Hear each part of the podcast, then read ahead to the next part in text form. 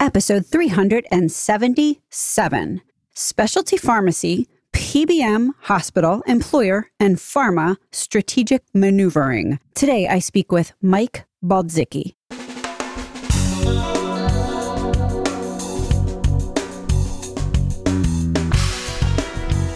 American healthcare entrepreneurs and executives you want to know.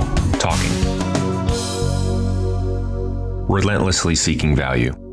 Members taking specialty drugs represent about 2% of any given employer's population, but often consume as much as 30% of an employer's total cost of care. As Pramod John in episode 353 has said, this isn't just small companies we're talking about here. Some of the largest employers in the US are dropping big bucks on specialty drugs, and they are obviously overpaying and don't need to no employer or plan really need pay any more than the pharmacy's acquisition price plus a reasonable professional fee, but so many employers pay way more than that. Let's just keep in mind that specialty pharmacy spend extends beyond just pharmacy spend. Medical claims for pharma drugs that are infused, for example, can be more than 50% of an employer or plan's specialty pharmacy spend.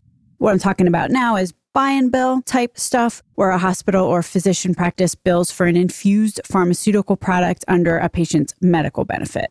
Listen to episode 370 with Autumn Yongchu and Eric Davis about how some hospitals, for example, are managing to charge employers 6x the cost of specialty meds to infuse them. And also the show 365, episode 365 with Scott Haas about PBM shenanigans. So currently, specialty pharmacy spend is big, but it's growing bigger every single year. Every year, employers and the government slash taxpayers alike spend more and more on these really expensive drugs. So, as you can see, there are billions and billions of dollars on the specialty pharmacy table here. Also, as you certainly know, if you've listened to the recent series of specialty pharmacy shows that we've done lately, link in the show notes to a playlist, it's kind of a war out there. There are multiple healthcare industry stakeholders trying to capture all of the money. If you can get your hands on a specialty pharmacy patient and manage their care, or probably more pointedly, manage to bill for their care, it can be incredibly profitable. Today's show kind of wraps up some loose ends for me. Today, I'm speaking with Mike Baldzicki, who is Chief Brand Officer over at AscellaHealth. A majority of Mike's background is in specialty pharmacy infusion capabilities with an array of different healthcare companies, so he's a great guy to wrap up some of these loose ends with. On the show today, we discuss how many, the percentage of self funded employers who have taken their specialty pharmacy business from the big three or big five PBMs how many of them have actively started steering their members and managing their benefit carefully. I talk with Mike about what these employers are doing and how they are doing it. From there, the conversation, of course, naturally flows into preventing hospitals from rapaciously buying and billing, which then segues into a discussion about hospital strategy. Because if you can't do your buy and bill thing for a whole bunch of your patients, then it makes sense for you to do two things strategically. Number one, stand up your own specialty pharmacy, and or number two, set up your own network of infusion centers. Mike and I talk about this. We also discuss how much trying to get a specialty pharmacy drug sucks for most patients, which I deeply investigated in episode 352 with Olivia Webb. Link in the show notes. Also, in this episode, you can hear me contend that maybe if pharma and payers enter into outcomes based contracts, maybe patients would be better served. It's kind of the pharmacy version of the whole let's pay for value, not volume thing. I asked Mike how many pharma outcomes based contracts are out there in the wild for reals. All of this and more, but you got to listen to the podcast. Oh, by the way, acronym alert SPP stands for Specialty Pharmacy Provider. My name is Stacey Richter. This podcast is sponsored by Aventria Health Group. Mike Baldzicki, welcome to Relentless Health Value. Thanks, Stacey. Happy to be here today. 60% of workers work for a self funded employer who has hired some sort of TPA, third party administrator, to manage their benefits, correct? You're right. ASO, administrative services only, ASOs are a special kind of TPA owned by these big insurance carrier entities. So, like, for example, Cigna has their own crew who is providing ASO services to self funded employers. This gets interesting in a hurry because this means that the ASO reports to the same leadership and shareholders as, for example, the PBM, which is also owned by that same entity. And furthermore, in that same sprawling organization, they own a specialty pharmacy. And therefore, there are some very weird, perverse incentives, which maybe is the wake up call for some of these employers. And I'm speculating here because if you run the PBM and you run the insurer and you run the specialty pharmacy, then it is a conflict of incentives to worry about the cost of a million dollar specialty pharmaceutical, right? Because, like, as the pharmacy, you're making money. As the insurer, maybe you're not. As the PBM, you're taking the rebate, right? Like, do I have that right? You're right. You know, the United Healthcare is the Cignas, the Aetnas. They own their own specialty pharmacy. They own their own prior authorization company. They own a, a slew of other medication management companies that fold into the overall manage it of the benefit. And what we're seeing, particularly if you even follow the broker world, like Lockton, Willis Towers Watson, Marsh McLennan, they're now getting feedback from their mid market health plans, usually 2 million lives or less, or their TPA employer sponsor group saying, enough is enough. My specialty medical benefit spend is not slowing down. The typical way or model, at whatever you want to verbalize it, going to my typical PBM that does everything is not working. So I have to find a vendor alternative to manage this spend. And now we're seeing in the last particularly three years this really huge uptake of really does it make sense to carve out my specialty pharmacy benefit or medical benefit away from my typical PBM model? And the, I think the answer is yes. And again, dependent on what you're looking at from that plan sponsor. So, kind of conflicts of interest all over the place when you have entities who are supposed to be checking and balancing each other, all contributing to the same balance sheet. Now, you said there's uptake amongst employers here to kind of go off the reservation and not use the big PBMs. What's the trend line there? Like, what does the rate of increase of not using the big PBMs look like? When you look at the PBM market, the three big PBMs control 80% of overall lives commercial, Medicare, Medicaid. No one really has a good scale of that because how they're managed on the claim side. So, what I'm understanding you say is that it's tough to really do the math to determine who has the business because, as we've talked about in previous episodes, we'll put links in the show notes. Specialty pharmacy products might get charged for through medical claims, not pharmacy claims. So, a hospital, for example, might infuse the product in the hospital and then bill for it as part of their medical claim. This is called buy and bill. And when they do that, the data gets messy from what I'm understanding. But let's just stick with drugs and the pharmacy claim bucket for now. And you're saying that about 20% of these claims are not managed by a big three, big five PBM.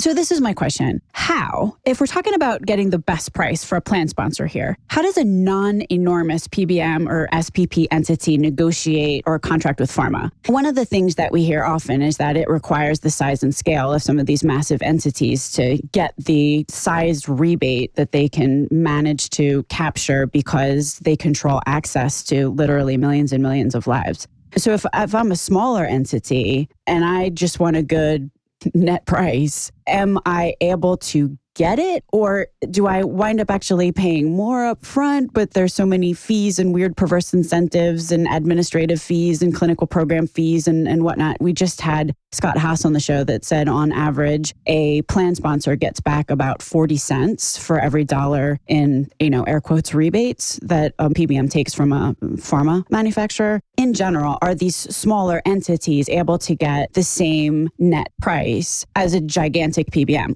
Yeah, you know, ask me that five years ago, I would say no. Today's landscape that we're seeing disruptors in healthcare is two folds of, of points I'm going to make. One, you know, it still goes down to the volume of what you're servicing from a claim side. But these companies like life science companies, pharmaceutical companies are looking for innovative solutions around this because if I'm a, a life science company I'm coming out with a rare disease product my net margin is only going to be a couple hundred million dollars, I can't go out to the big boys to discount and play the rebate game. It'll kill my bottom line. So now we're seeing very exclusive, especially pharmacy network management arrangements with these type of organizations to companies like OptimeCare. I mean, our parent company, OptimeCare, is a rare disease specialty pharmacy. We're, we have exclusive rights to certain products, but again, our net discounts can play ball with the, the normal PBM I call gorillas out there in the marketplace.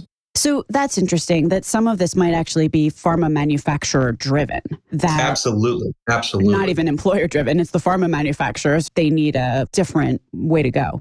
Yeah, especially for these companies that are coming out with new products in, in ultra orphan rare disease and even gene cell therapies. They have to think not only financially different, but who's really going to provide that supportive care that's needed in this rare disease population. And again, that's what we're seeing really shift in this marketplace, you know, steering and, and how we carve that out. As Olivia Webb talked about at length in episode 337, it, she talked about how it's really tough to be a patient in the prototypical specialty pharmacy world. How she has to spend however many hours on the phone every month, talking to this party, talking to that party. But as a patient, if you can't figure out how to even get the drug or you can't get questions answered or whatnot, the outcomes certainly aren't going to be as good. So, is that sort of part of the equation here? It is. This space is not easy. I think we're seeing also a disruption of how consumer empowerment is really being driven by technology and digital tools. Obviously, with COVID, we've been kind of forced into telehealth, especially, uh, especially pharmacy cost savings alternatives effectively. So, in other words, specialty pharmacy patients could insist or demand or question why it doesn't exist, a telehealth solution, you know, like I don't need to necessarily go tromping down to the specialty pharmacy to have a nurse walk through some kind of med side effects. Is that kind of what you're saying? I think overall, these type of digitalized companies are really addressing, you know, that, that total cost of lifestyle behavioral um, modification. Working in this space, especially with TPAs, plan sponsors, and mid-market health plans, I can tell you we're still lacking the overall insight to data. Data. So, so we've been sort of digging into drivers of the trend to carve out SPP, specialty pharmacy benefits. And I'm getting that it's a little bit driven by pharma manufacturers, a little bit driven by consumers getting consumery. And now we're talking about employers having access to their data as, a, as another driver it all really goes down to when we start working with an entity is trying to obtain them claim information data. It has to be good data. Do they have, you know, maybe a couple brand drugs like Humira and Enbrel that are equating to their high cost drivers? Maybe they just have one hemophilia claim. But again, it all starts of gaining insight to how you start that process. So when you have insight and good data, then you can start really driving the plan language and cover requirements that eliminate redundancy and conflicts across the medical and pharmacy benefits. So again, as I noted, plan design, what type of mandates do I put in place to maybe stop buy and bill? Well, let me just interject. So it's kind of interesting that I asked a question about patient experience and we immediately got into data, which, you know, frankly comes up a lot in many conversations. And what also comes up a lot in many conversations is the difficulty that some plan sponsors have trying to pry the data out of the clenched fingers of some of these incumbent entities, like who just come up with all kinds of excuses why they cannot provide it. So effectively what you're what I'm understanding that you're you're saying here is without the data, you don't even know necessarily if there is a problem and you don't know necessarily where the spend is and you don't really know w- what needs incrementally improved. You're right. It is a frustrating game because, as you noted, the large PBMs that have traditionally managed maybe an employer's spend the last five, eight, 12 years doesn't give them the data that's needed. If I was thinking about this really from the patient perspective, which is how I always tend to think about things, I could see that a point of alignment would be if pharma is either held to or offers outcomes based contracts. Because then you have two entities who are working together to ensure that the patient has the best possible outcome, right? Like pharma becomes an aligned party in making sure that the patient does well when taking the product at that point. What do you see going on relative to outcomes based contracts?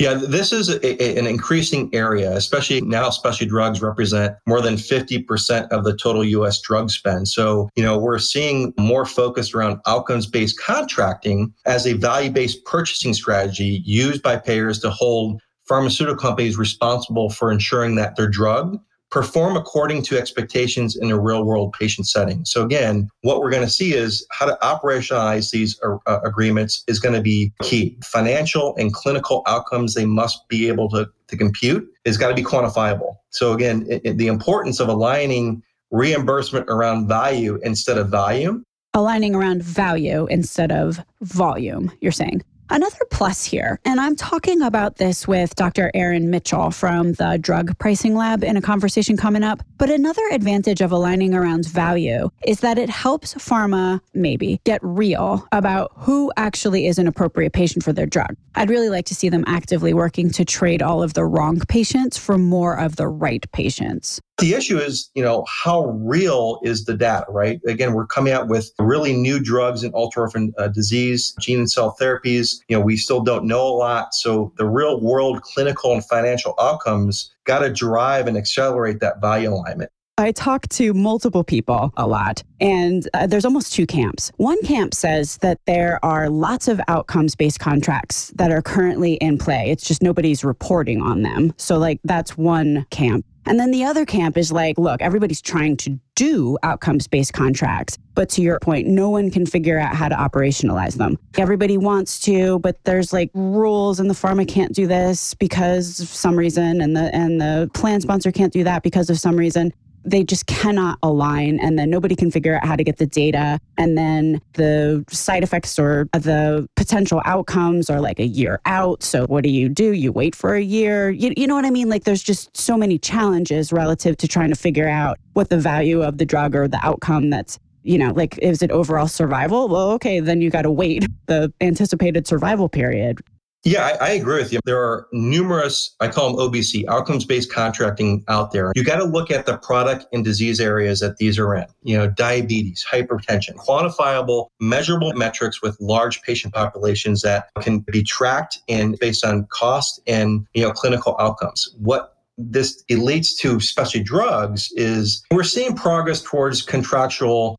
arrangements. To me, it involves clinical and financial endpoint needs got to be continuously measured. And especially drugs is obviously challenging. I mean, I, I sit on a, a group called Value Based Care Collaborative that's spearheaded by the Hemophilia Federation and Hemophilia Alliance. So there's about 40 payers, 40 advocacy groups or more. And we talk about value based care arrangements. And especially, you know, you take a disease state like IVIG, those measurable, quantifiable data metrics are hard to grab. We're still very new at tracking this type of information on the specialty side. Now, for diabetes and hypertension, cholesterol, for decades, we've been tracking this stuff. So for this value-based care collaboration that you're you're talking about, you have 40 payers, 40 patient advocacy groups. Have you guys figured out a value-based contract or again is this just in the conversational stage and there really isn't any? I mean, I know for CAR Ts, there are risk-based contracts. Like if the CAR T doesn't work, then the pharma manufacturer does not get paid. That seems like something that most, if not all, of the CAR T manufacturers are doing. Not that there's that many of them. But for the other specialty pharmacy drugs, again, is there actual pen to paper being put? Or is this something that people are just still talking about because the complexity is so difficult that they just can't figure it out yet? We're seeing progress in this area. To me, these are different financial models that we're seeing in the market for these high cost therapies saying, hey, if we're going to pay this much, then we need a clinical endpoint outcome. If it do- that doesn't happen, then, you know, who's going to flip the bill? Utilization uh, management techniques like reauthorization criteria based on improved clinical response to the drug. So if that doesn't happen, then X pharma company may flip the bill. X pharma company may foot the bill and there's reauthorization criteria. Like if the patient isn't doing well, a second prior auth doesn't get approved, there's some kind of utilization management or prior auth criteria that assesses how well the patient is actually doing based on available data and things which are quantifiable in real time. So the question is not necessarily how much does the drug cost net net. It's a question of how long is the therapy period or is that just one example of an outcomes based contract and there's other ways to do this? So, you know, Pfizer's recent announcement of their CAR T program last year around if it doesn't meet certain endpoints based on the clinical information provided and what is agreed upon, then Pfizer will pay the rest of the bill, right? Is it what we've got going on in the marketplace today? It's this all or nothing thing. Nobody is incrementally paying, like, you know, if you achieve op- optimal results, I'll pay you your optimal price. If you're achieving 50% results, I'll pay you 50%. Like, that is not going on. We're not there. No. Okay. Thanks. That's the answer to my question. So now let's move on to the dynamic between hospitals buying and billing and PBMs. As I mentioned earlier, uh, there's a show with Eric Davis and, and Autumn Young Chu where we talk about exactly how hospitals have managed to get paid like six times the cost of some specialty pharmacy product. And considering the cost of these specialty pharmacy products, you can imagine what 6x that number is, right? So hospitals were getting, dare I say, really greedy. And then PBMs came back and they're like, hey, plan sponsors, like you're getting raked over the coals by this 6x that the hospitals are charging you. So we're going to control that spend and we're going to manage these specialty pharmacy products enter the age of white bagging. This causes all kinds of issues, both clinically and then also PBMs are like, hoo hoo, I see blue sky profit here. If I can charge anything less than 6x the cost of the specialty pharmacy, I'm still cheaper than the hospital. So, you know, there is a huge incentive to keep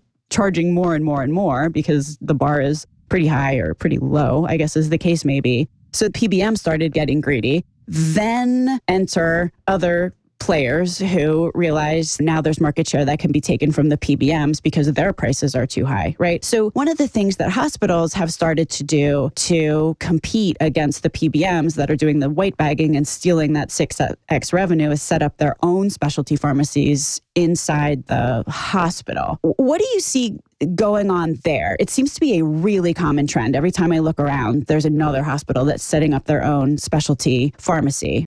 Are those specialty pharmacies are they contracting with the big pbms which control 80% of the market or are they primarily working with a 20% if i was a giant pbm why would i be interested in working with a hospital-based specialty pharmacy? Or is it just the case that now they're both like splitting the dough? I, how does the revenue model work there yeah, so this is probably in the early 2000s where these health systems, I call it mid-tier or up, mid-level hospital systems, SummaCare, ProMedica, a Trinity, and Ochsner, they all now have some level of capability build out around specialty pharmacy. That means where it's not holistically a true specialty pharmacy service model that they have access to all the drugs, manufacturers will not do that. So I may be a hospital down the street where I've said, hey, I have a large number of neurologists I own. I'm going to start my own specialty pharmacy around there because I own my provider groups we started to really see seeing this trend of specialty pharmacy ownership because of the hospitals owning now 65% of physician groups. So it's market ownership. And they're owning a piece of that pie and even getting smart to work around the buy and bill mandates by these hospitals starting their own specialty pharmacy mid-level hospital systems will definitely contract with mid-level vendors like ourselves to expand and enhance our service offering as a white label to contracting directly with ESI and negotiated rates where they all make a little bit of extra cash, but maybe come upon a, an agreeable fee structure that's not going to mark it up six times. A great case example of this uh, last year, especially when Q4 hits, a lot of products start hitting stop loss reinsurers. So we had a TPA call us on a Tepezza case, a recently uh, launched product that was being billed through the hospital outpatient facility. The bill for this employer group was going to be $1.4 million.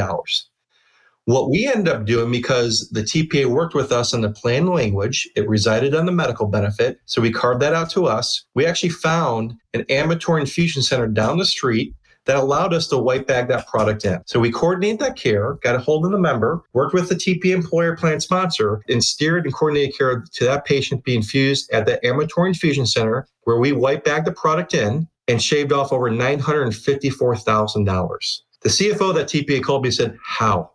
How is this happening? This is crazy cost. If I didn't know you guys were out there, I probably would have paid a $1.4 million that was going on with a big box PBM. Ridiculous amount of money being paid.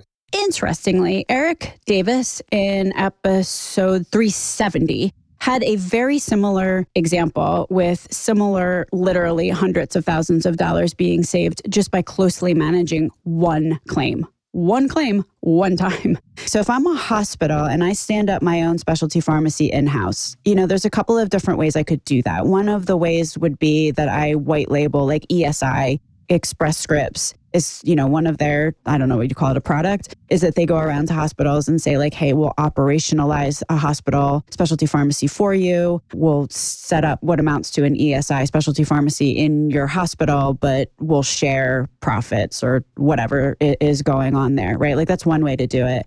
which would work great, I would assume, for all of the ESI patients. But like if I'm a patient and I have Optum or some other PBM, then does my hospital pharmacy become not preferred?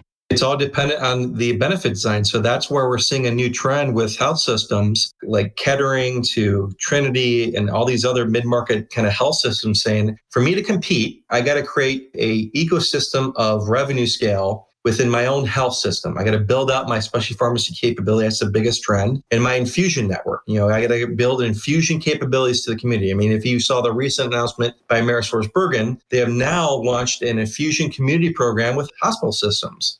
Because again, this is a huge focus. It's a no brainer. Infusion drugs still are very profitable on a gross profit margin perspective. What is an infusion network? What does that mean? Like building out an infusion network. Do you mean that there are so many plans that are not allowing buy and bill in the hospital setting because, as aforementioned, the 6X business. So they're saying, oh, you have to get infused in an ASC, an ambulatory surgical center, an infusion center, which is off premises and therefore the hospitals are losing all of that revenue or the payers themselves are setting up ASCs just heard that one right. so the hospitals are like well I got to stand up my own ambulatory service centers and maybe not make 6x maybe I'll just make 2x but I won't get zero yeah, I mean, they're trying to control the geographical market scale that they want to do. So they're looking at how do I go 50 miles outside of my hospital radius to control my infusion community, right? You know, infusion drugs. If I get a member that requires an infusion, I don't lose it to Walgreens. I never see that member again or product margin, right? So they, they want to control that. That's where they're scaling this out themselves. Or I would say 85% of most hospitals are trying to find vendor alternatives and partners to do this because they can't do it themselves. And it's in line to building ambulatory infusion centers or their own provider groups that have infusion chairs. There's a large neurology group out of Detroit that has like 26 chairs in their practice. So again, there's opportunity to scale that from a revenue side with hospitals that, that say may own those physician groups.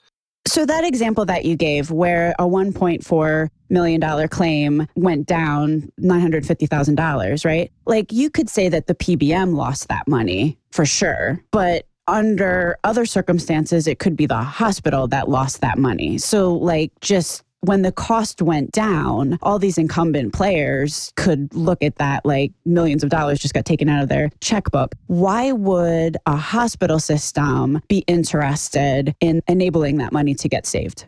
Because they realize, you know, if they don't play ball in certain uh, sectors, and a great example is we're seeing these hospitals now go direct to their local employer group. So, you know, Mike's Auto Body down the street, I'm going to try and drive a benefit design plan with them instead of them going to, say, an Anthem to control maybe certain infusion drugs. We can do it better, we can do it cheaper, and here's a better rate. So they realize that maybe marking this up six times is not a good strategy of revenue scale. They're going to eventually lose it. So they're having further margin control to, to save face on these because they want to grow their market. That's a shift we're seeing direct to employer groups. And vice versa, employer groups are going to their localized, regionalized hospital systems saying, hey, can you save me money, say in Zolgensma? If I steer any member that I get a Zolgensma claim, can I go through here and we have an agreed upon fee structure?